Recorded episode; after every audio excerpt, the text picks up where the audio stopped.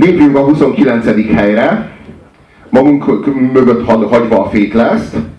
Egyébként jelentem, hogy beteljesítettük a Fateless album címének a, a, a, a, a, a, jóslatát, amennyiben Sunday 8 p.m., hiszen vasárnap 8 óra van, basszátok meg. Tehát mikor kell a Fateless a Sunday 8 p.m. című lemezéről beszélni, ha nem most? És ezt mondja meg nekem valaki. És lehetőleg ne legyen beextázizva, a szabad kérnem. Nos, akkor... Felőlem nyugodtan. Hát ez egy toleránsabb srác. Nos, a, lépjünk a 29-es helyre, ahol az Underworld tanyázik. Az Underworld az egy, az egy brilliáns formáció.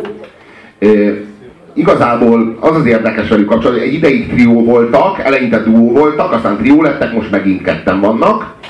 Az az érdekes velük kapcsolatban, hogy, hogy így az, én, én legalábbis, de szerintem kb. ebben az országban mindenki a Trainspotting kapcsán ismerte meg őket. Ugye a Trainspotting előtt az Underworldről így nem nagyon hallottunk. Pedig a, ö, ö, például a Dark and Long című szám, ami szintén a Trainspottingon van, csak nem fért fel a Trainspotting 1-es soundtrackre, hanem a Trainspotting 2-es soundtracken van rajta. Egyébként erről is kurva kevesen tudunk, hogy a Trainspottingból két soundtrack készült. Tehát annyira gazdag volt a filmnek a zenei anyaga, hogy egy lemezre nem is fért föl, és a, na, a, a klasszikus narancssárga Trainspotting egyes soundtrack után készült egy sokkal kevésbé klasszikus és sokkal kisebb példányszámmal eladott zöld kettes számú uh, Trainspotting. Egyébként a, fa, nekem a speciál személy szerint ennek hadd adjak most hangot, kurvára a faszom ki van, hogy a Diane az hogy került rá a Trainspottingnak a, a borítójára, meg a címlapjára, mert ott a Tominak lett volna a helye. És a szegény Tomi nem csak, hogy irdatlanul megszívta, így, így éces is lett meg valami, nem tudom én, macskától elkapott valami borzalmas betegséget, amitől aztán így, így, így, így rettenetesen borzalmasan kinyírta magát, hanem még a címlapra se rakták föl a szerencsébe, mert kellett csaj a címlapra. És azt a kis picsát, aki ráadásul kiskorú is volt, a Renton egyszer megdugta, nem is drogozott lófasz se, talán egyszer betéptek, volt egy ilyen jelenet, és, és, és az fölkerült a címoldalra, a, a, csak azért, mert kellett csaj a címoldalra, holott Tomi, akinek a drámája, meg akinek a tragédiája szerintem az ilyen legelementárisabb, így abszolút ott lett volna a helye a címoldalon, de ő nem. Ő nem. Majd ezt megkérdezzük erről. Danny Boyd, Danny Boyd meg kéne kérdezni erről. Hogy van ez, Danny? Ha már Danny... szúrta a kis csajt ő is. Benne van. az az igazság, hogy a, hogy a, a, a a Danny Boyle meg az Underworld között az együttműködés az nem csak abban merül ki. Na, ha már a, ha már a, a, a Trainspottingnál tartunk. A Trainspotting... Azt, azt tudtad például egyébként, hogy a Born Sleepy, ami ugye hát a nagy Trainspotting himnusz, az valójában egy B-track, tehát egy ilyen, egy ilyen futottak még track, ami az egyik lemez B oldalán szerepelt, és nem is, nem is került rá az albumra sem, és a Trainspotting miatt lett aztán közben az évtized egyik legnagyobb ilyen dance himnusza. Na ez a, ez a kurva érdekes, hogy nem rakták föl a lemezre, hanem az egyik kis lemeznek a B oldalára rakták föl, Miért? Mert egyszerűen nem hittek benne. Tehát, hogy nem gondolták azt. De Danny Boyle azt mondta, hogy amikor a végén a amikor a Renton ellopja a táskát, és kinyitja, és még iszik egy pohár vizet, ami ilyen teljesen fölösleges. De, az ilyen, de, de valamiért az egy dramaturgiai pillanat, és kinyitja a csapot, és iszik egy pohár vizet, és így akkor elindul a szám. A filmnek a legvégén. És tulajdonképpen az a tény, hogy Renton a, meglopja a barátait és elviszi a pénzüket, ez a, ez a Born Sleepy téma. Tehát ez a, ez, szerintem ez az egész generációnkba beégett, hogy akkor, akkor szól a Born Sleepy a filmnek a legvégén. De van egy, van egy másik Underworld szám is a filmben, amiről, amiről, ami, amiről meg így jóformán mindenki elfelejtkezett, az meg akkor van a Dark and Long, az meg akkor, az, akkor zajlik, amikor, amikor az a rettenetes, delíriumos elvonása van Rentonnak, amikor a szülei bezárják, és a plafonon mászik a csecsemő, és így át kifordul a feje, meg van?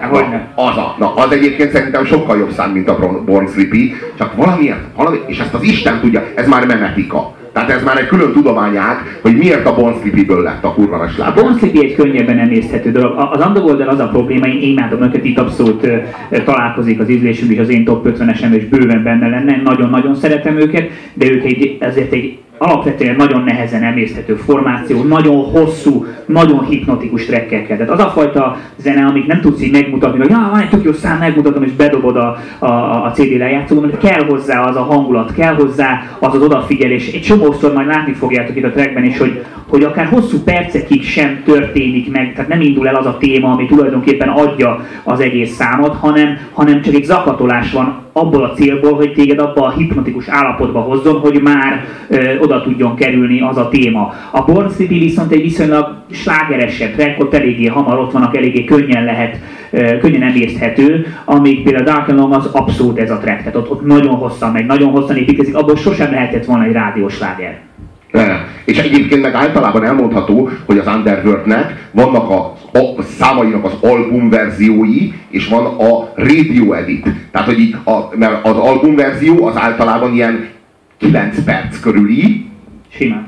a radio edit az meg a három és fél perces formátum. Tehát azt tudjuk, hogy a, és, és ezért általában a legtöbb számukból gyártanak egyet az albumra azoknak, akik az Underworld-öt szeretik, és a radio edit az meg azoknak szól, akik még azt se tudják, mi az az Underworld, de a következő lemez talán majd megveszik, hogyha ezt most, ebben most itt bele szeretnek. Tehát, hogy igazából a radio edit az mindig egy ilyen, tulajdonképpen egy plakát, vagy egy, re, vagy egy reklámfilm az adott számhoz. Igen. igen. És ö, ö, ami, ami, amelyikben a legjobb albumuk, az én szerintem a legjobb albumuk az a Boku Fish. Most ez, persze ebben a tekintetben is megoszlanak a vélemények, hogy melyik a, ki szerint melyik a legjobb, legjobb albumuk. Minden esetre a következő szám, amelyik a Push Upstairs, amit meg fogunk mutatni nektek, abban van egy ilyen ütemtörés.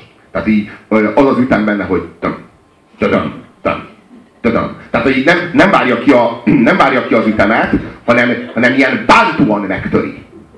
Tehát, hogy ö, ö, meg, lenne a, meg lenne a normál négy negyed, de ő nem nem hajlandó, tehát így nem vesz tudomást erről, és ilyen fájdalmasan megtöri. Amit ha egyszer csinálna, akkor azt mondanád, hogy mi ez el van baszva. De amikor tendenciózusan, folyamatosan meg van törve, akkor azt mondod, és így erre épül maga a szám, akkor arra azt mondod, hogy díj.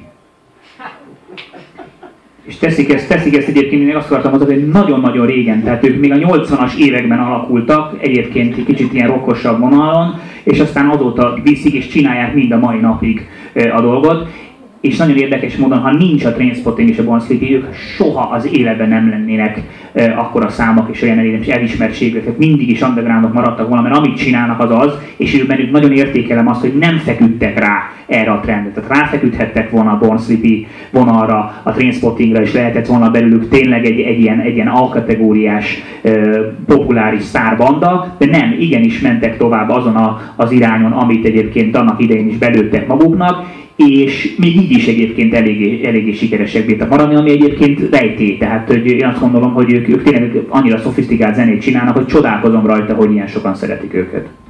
Hallgassátok meg a Push Upstairs című számot, aminek egyébként érdekes módon szintén van egy csomó számuk esetében megfigyelhető, de a Push Upstairs klasszikus példa, hogy annak van egy párja a Boku Fish című lemezen, a Push Downstairs című, című szám, ami ugyanannak az ilyen downtempo, vagy hogy mondjam, ugyanannak az ilyen, az ilyen, de nem is azt mondom, hogy ambient oldala, mert egyébként olyanok is vannak, de olyan kurva nyomasztó számok vannak azon a lemezen, meg magának az Underworldnek is olyan nyomasztó számai vannak, amik így visszamennek az időben a gyerekkorodba, és ott tépik föl a, föl a melkasodat, és ott rántják ki a szívedet, és szarnak bele. Vagy hogy fogalmaz, nem tudom, hogy hogy fogalmaznak, van, van néhány olyan szám, tehát van az a Villier című szám a Bokufisen, az olyan kurva nyomasztó, hogy az ember legszívesebben így, így, megölni magát, de így a, magával vinni a többi embert is, hogy ne kelljen szenvedni a többinek se.